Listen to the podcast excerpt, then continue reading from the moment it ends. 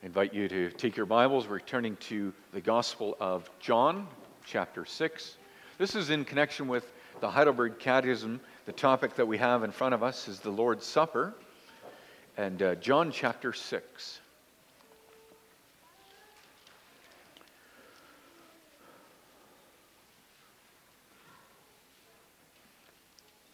We'll just take a few samples from John 6. Uh, begin verse 1 and then go up to verse 14 and then take a break and move on to um, verse 35. So here's John 6, the Word of God. After these things, Jesus went over the Sea of Galilee, which is the Sea of Tiberias. Then a great multitude followed him because they saw his signs, which he performed on those who were diseased. And Jesus went up on the mountain, and there he sat with his disciples. Now the Passover a feast of the Jews was near. Then Jesus lifted up his eyes, and seeing a great multitude coming toward him, he said to Philip, Where shall we buy bread that these may eat? But this he said to test him, for he himself knew what he would do. Philip answered him, Two hundred denarii worth of bread is not sufficient for them, that each one of them may have a little. One of his disciples, Andrew, uh, Simon Peter's brother, said to him, There's a lad here who has five barley loaves and two small fish, but what are they among so many? Then Jesus said, Make the people sit down. Now there was much grass in the place. So the men sat down, in number about 5,000. And Jesus took the loaves, and when he had given thanks, he distributed them to the disciples, and the disciples to those sitting down, and likewise of the fish, as much as they wanted. So when they were filled, he said to his disciples, Gather up the fragments that remain so that nothing is lost. Therefore they gathered them up and filled 12 baskets. It's an interesting number, number 12 baskets, with the fragments of the five barley loaves which were left over by those who had eaten.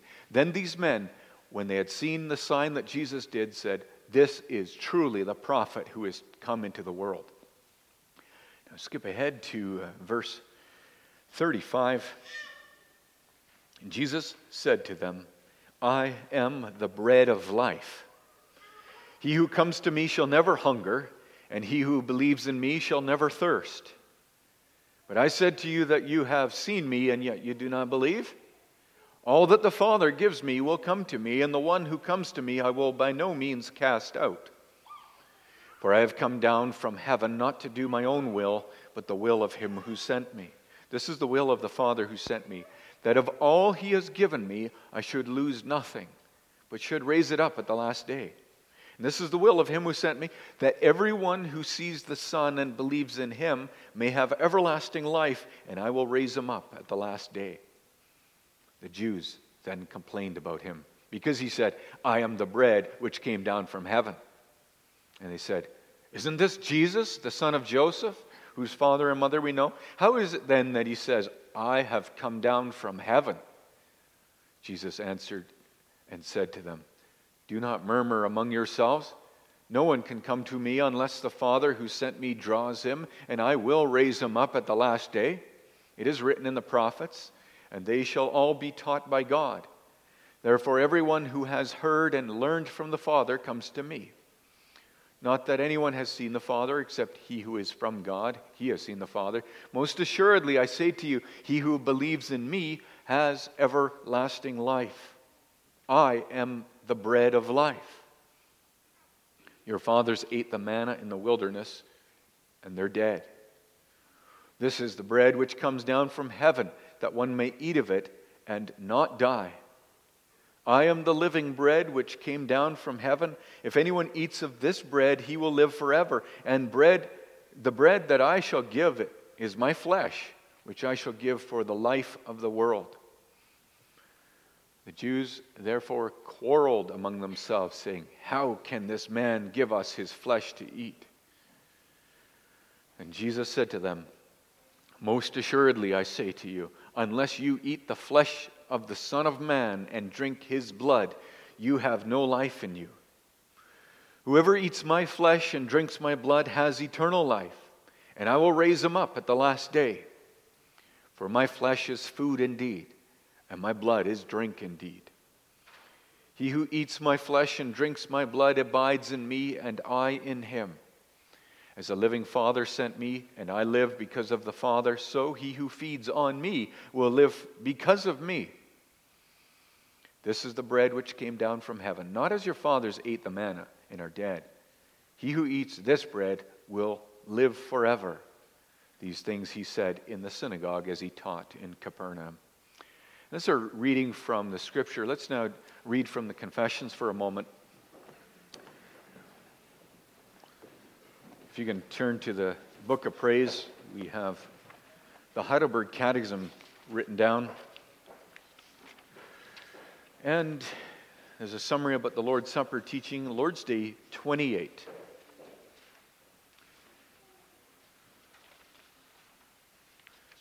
There was a time that there was a great amount of debate about the Lord's Supper, some 450 years ago, the time of the Great Reformation. And so you see Lord, three Lord's Days about the Lord's Supper because of how um, divisive it was, how hard it was to agree on the subject of the Lord's Supper. So you have Lord's Day 28, Lord's Day 29, and Lord's Day 30. I generally try to shrink it down because it doesn't live so much uh, this debate anymore, although I'll get into that. Lord's Day 28, let's look at this one. Page 542 in the book of Praise. How does the Lord's Supper signify and seal to you that you share in Christ's one sacrifice on the cross and in all his gifts? In this way, Christ has commanded me and all believers to eat of this broken bread and drink of this cup in remembrance of him. With this command, he gave these promises. First, as surely as I see with my eyes the bread of the Lord has broken for me, and the cup given to me, so surely was this body offered for me, and his blood poured out for me on the cross. Second, as surely as I receive from the hand of the minister, and taste with my mouth the bread and the cup of the Lord, as sure signs of Christ's body and blood, so surely does he himself nourish and refresh my soul to eternal life with his crucified body and shed blood. What does it mean to eat the crucified body of Christ and to drink his shed blood? First, to accept with a believing heart all the suffering and the death of Christ, and so receive forgiveness of sins and life eternal. Second, to be united more and more to his sacred body through the Holy Spirit who lives both in Christ and in us.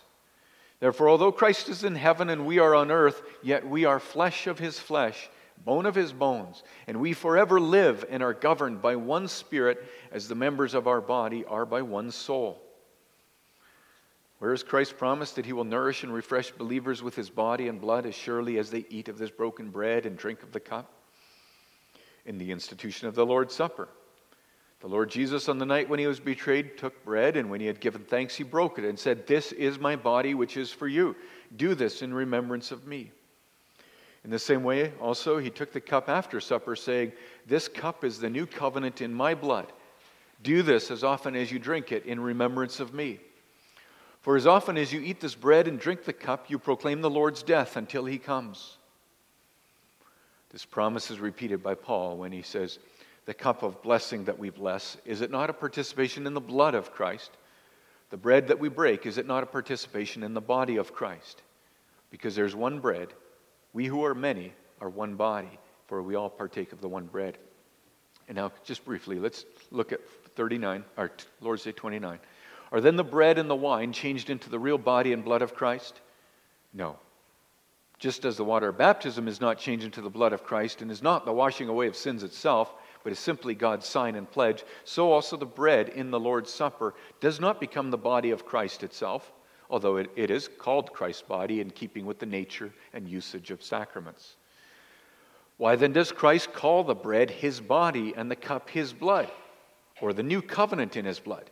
And why does Paul speak of participation in the body and blood of Christ? Christ speaks in this way for a good reason. He wants to teach us by his supper that as bread and wine sustain us in this temporal life, so his crucified and shed blood are true food and drink for our souls to eternal life. But even more important, he wants to assure us by this visible sign and pledge, first, that through the working of the Holy Spirit we share in his true body and blood as surely as we receive with our mouth these holy signs in remembrance of him. And second, that all his suffering and obedience are as certainly ours as if we personally had suffered and paid for our sins. And that's it for our confessional reading this morning, afternoon.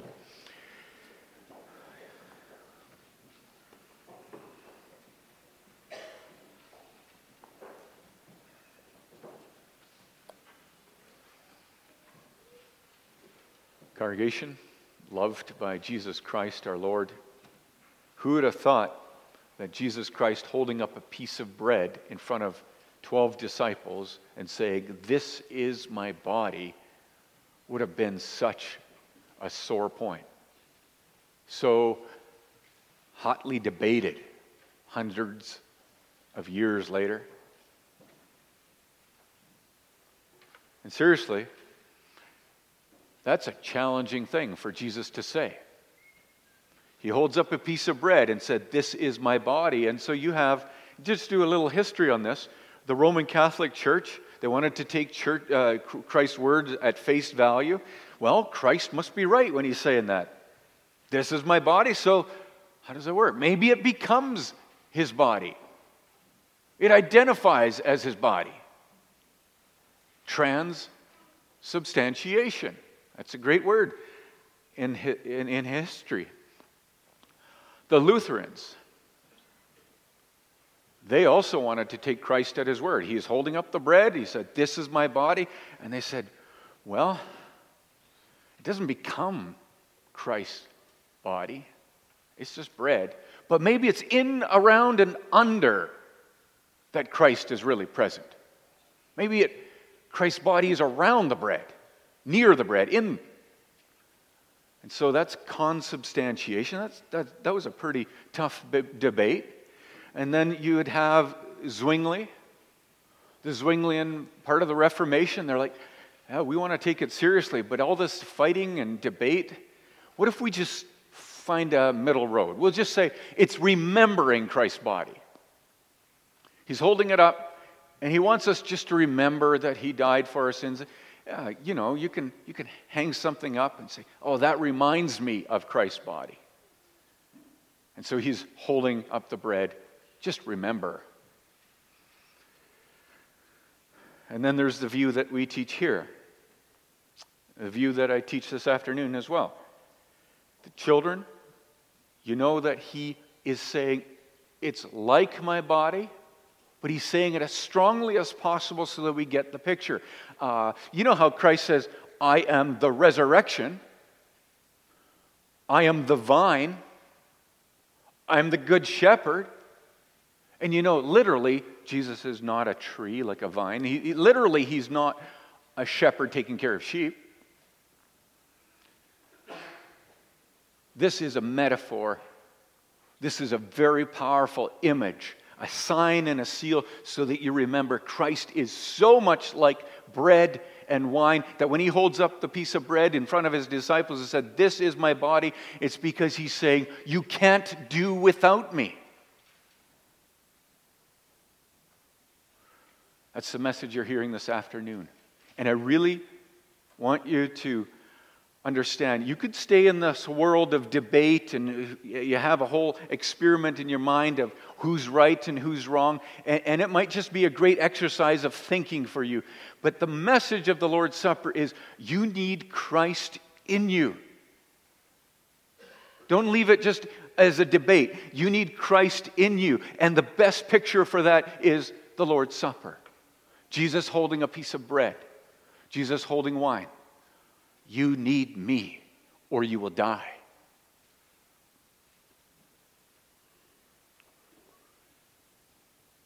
That's the message I'm bringing. You need Christ or you die. And there's two parts to this. Maybe uh, we don't think of food, we're not all in agreement on food and drink anymore. It's actually quite a challenging time. It used to be in world history. Most people knew of food as that which you need to live, survival stuff. Now, we're more on the side of the debate of is it good food? Is it healthy? Is it the best? Will I grow from it? Will it be safe for me? So I want to put two points to you. First of all, the point that's less familiar to us is that you need the food or else you die. Something most of world history knows about. And then, secondly, our point is about growth.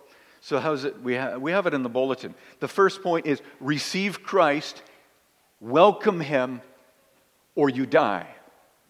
Secondly, being governed by Christ,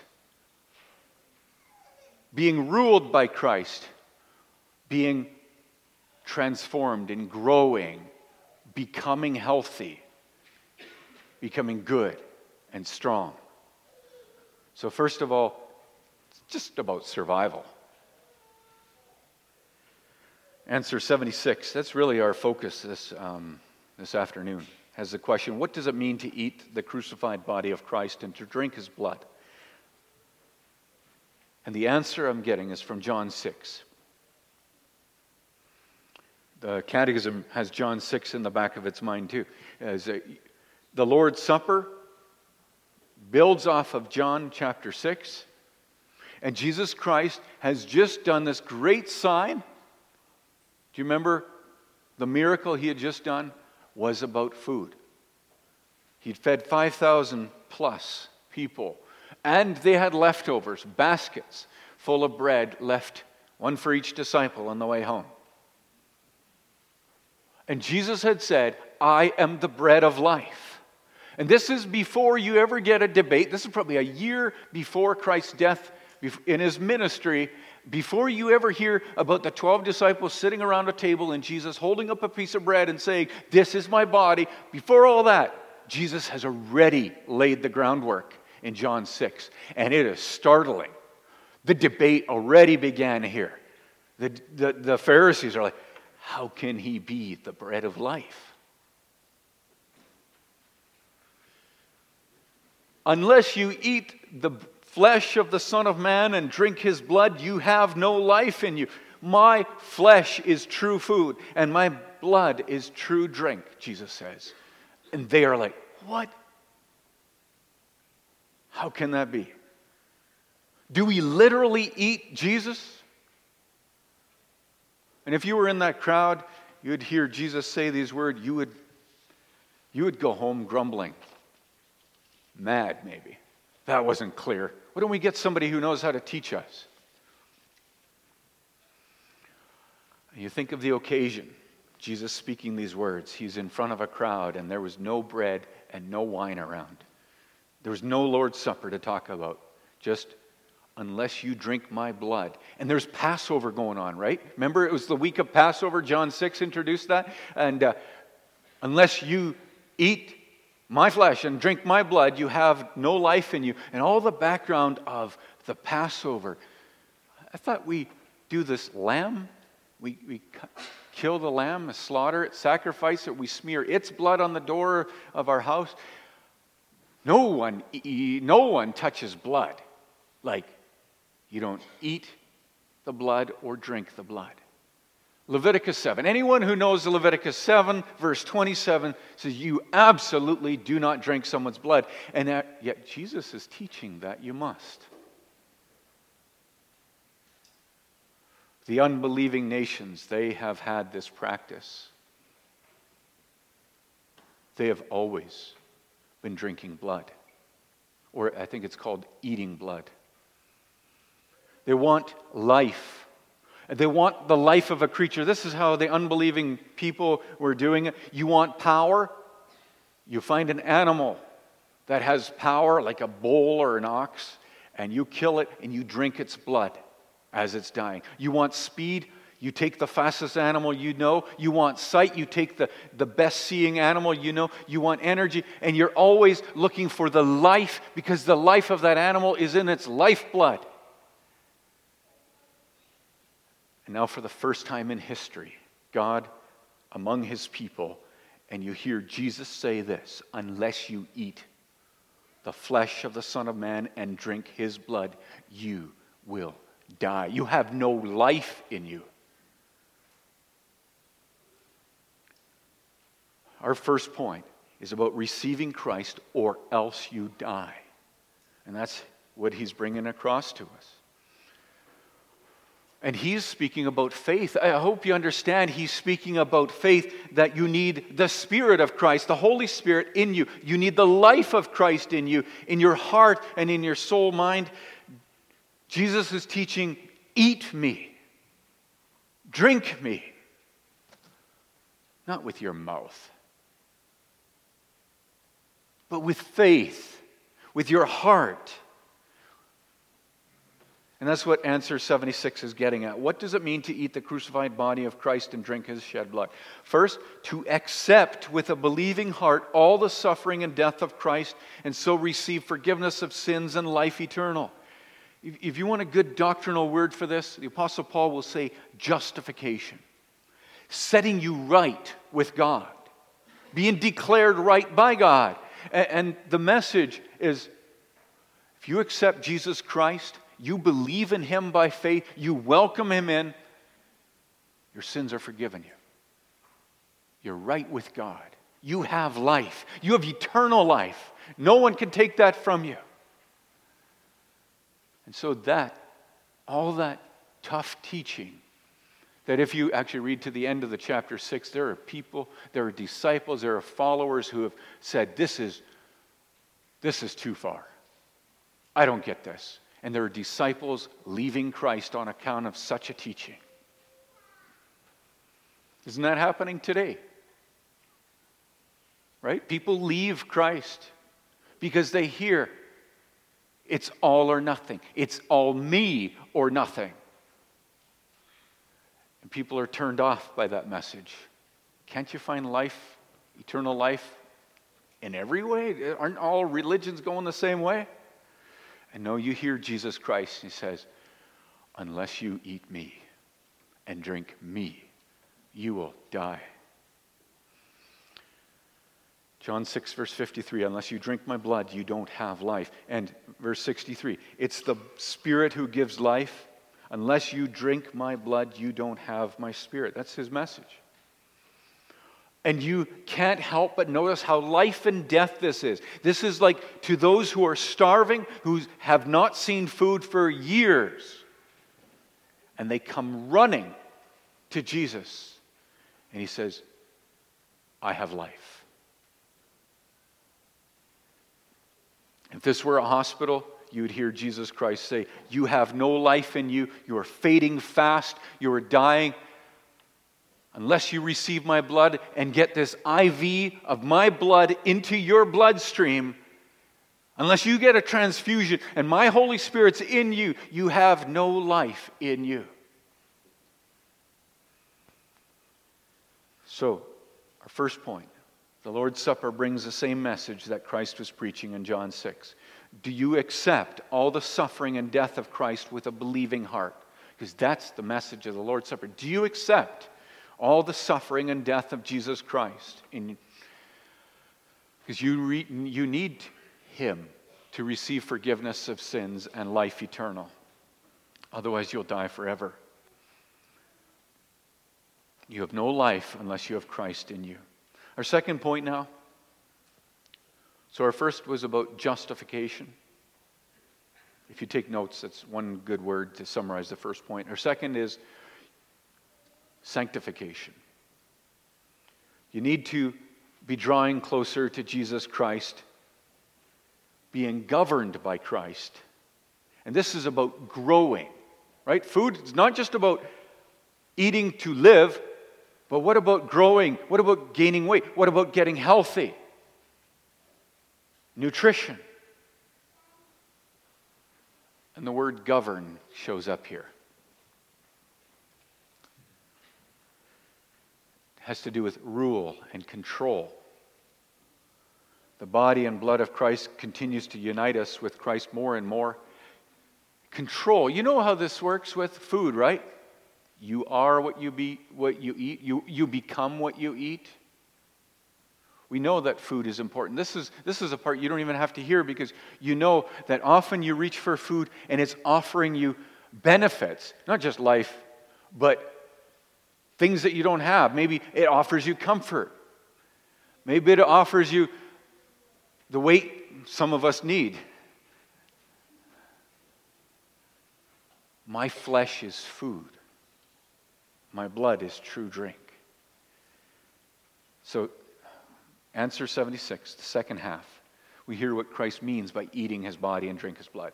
Second, he says, to be united, this, this is the catechism, to be united more and more to his sacred body through our Lord, through the Holy Spirit who lives both in Christ and in us. Sanctification, to be united more and more in the holiness of Christ. And food and drink, they really get this point across. Because you don't just eat food once. This is how it's so different from baptism. You could be baptized once, but the Lord's Supper happens more often because it's supposed to be a reminder you need Christ more often. You need Him constantly. Now, we don't do Lord's Supper every day. We don't do Lord's Supper constantly, but this is the best picture for you because the next time this today you're reaching for a bite to eat, you're reminded, "Oh, I need Christ. Again, I need Christ more. Daily food, daily drink. We need the Holy Spirit every day. The Catechism continues with this. It says, Therefore, although Christ is in heaven and we are on earth, yet we are flesh of his flesh and bone of his bones. There's an echo of Adam and Eve becoming one in uh, the Garden of Eden and we forever live and are governed by one Spirit as the members of our body are governed by one soul. In other words, the Lord's Supper is a picture of what the Holy Spirit does. We know that we, when we eat bread and wine, it doesn't just go to our stomachs. I hope not, because then it would just stay there and it wouldn't be healthy. The bread and wine are meant to be digested. And this picture at Lord's Supper is so important this digesting, that the bread and the wine become part of us, becomes in our bloodstream. His broken body, his shed blood was meant to impact our heart, soul, and mind, every part of our body. You know how easy it is to compartmentalize and just leave this teaching of Christ in your stomach? Right? You can, you can have a religious stomach in a way. Oh, yeah, you go to church on Sunday and you just fill your stomach. It's like a holding tank. And there are times you, you do your religious things. You, you have a corner, this is where you pray. You, you have a certain time, you have a certain uh, people that you say religious sounding things next to. But then, who are you the rest of the time? You know how, what I mean by compartmentalizing? That you have a religious attitude and sound and thought in certain times and places, and otherwise, you're just your normal self. And this is what Jesus Christ does. Holding up the bread, he says, This is my flesh. He holds up the cup of wine, he says, This is my blood. Have it. Have it circulate in, in you every day. You need me within you every day. The next time you go for something to drink or something to eat, you think of Jesus at the Lord's Supper. You need me. You can't go without me. You need me in your bloodstream. You need my Holy Spirit in you. My thoughts should be filled with Christ's thoughts. If you have the blood of Christ flowing in you, it's dealing with toxins in your bloodstream, right? Your old nature in you, your old identity. With the blood of Christ in you, fighting toxins, delivering oxygen and life that you need to live. This is what transforms you from a dying creature to alive and thriving. What a message at the Lord's Supper you get. Aren't you tired out? Aren't you looking for a boost? Well, bread and drink is not only, like we heard in the first point, for life itself, but our second point, being governed, being controlled being recreated and now coming alive and getting a, a surge. Not just adrenaline, but constant high levels of oxygen, energy, fighting against the evil one, your old nature, sin, the world, the devil. So, brothers and sisters, you hear this point. The message this afternoon, you might look at this issue of the Lord's Supper and think, oh, yeah, there are some big words like transubstantiation and consubstantiation. Where am I again? I, I don't know. And you might just be in the world of knowing who's right. Then I leave you with this Jesus Christ holds up the bread and the wine, and he makes it clear for every one of us you need me. You need me in you for life and for growth in godliness, to turn from evil, to do what pleases God. You need me. That's the message of Jesus Christ at the Lord's Supper. Amen.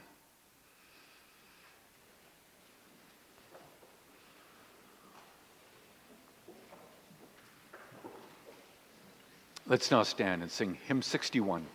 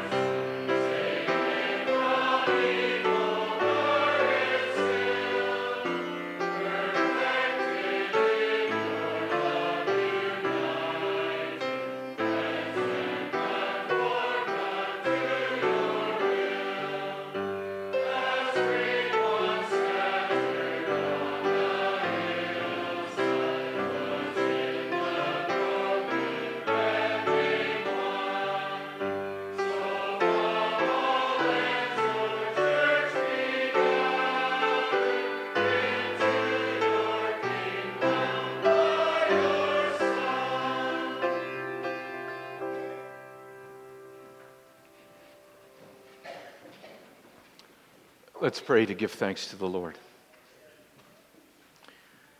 Father in heaven, thank you for your word, words of comfort and encouragement to do uh, what you have commanded us, remembering Christ Jesus, your Son.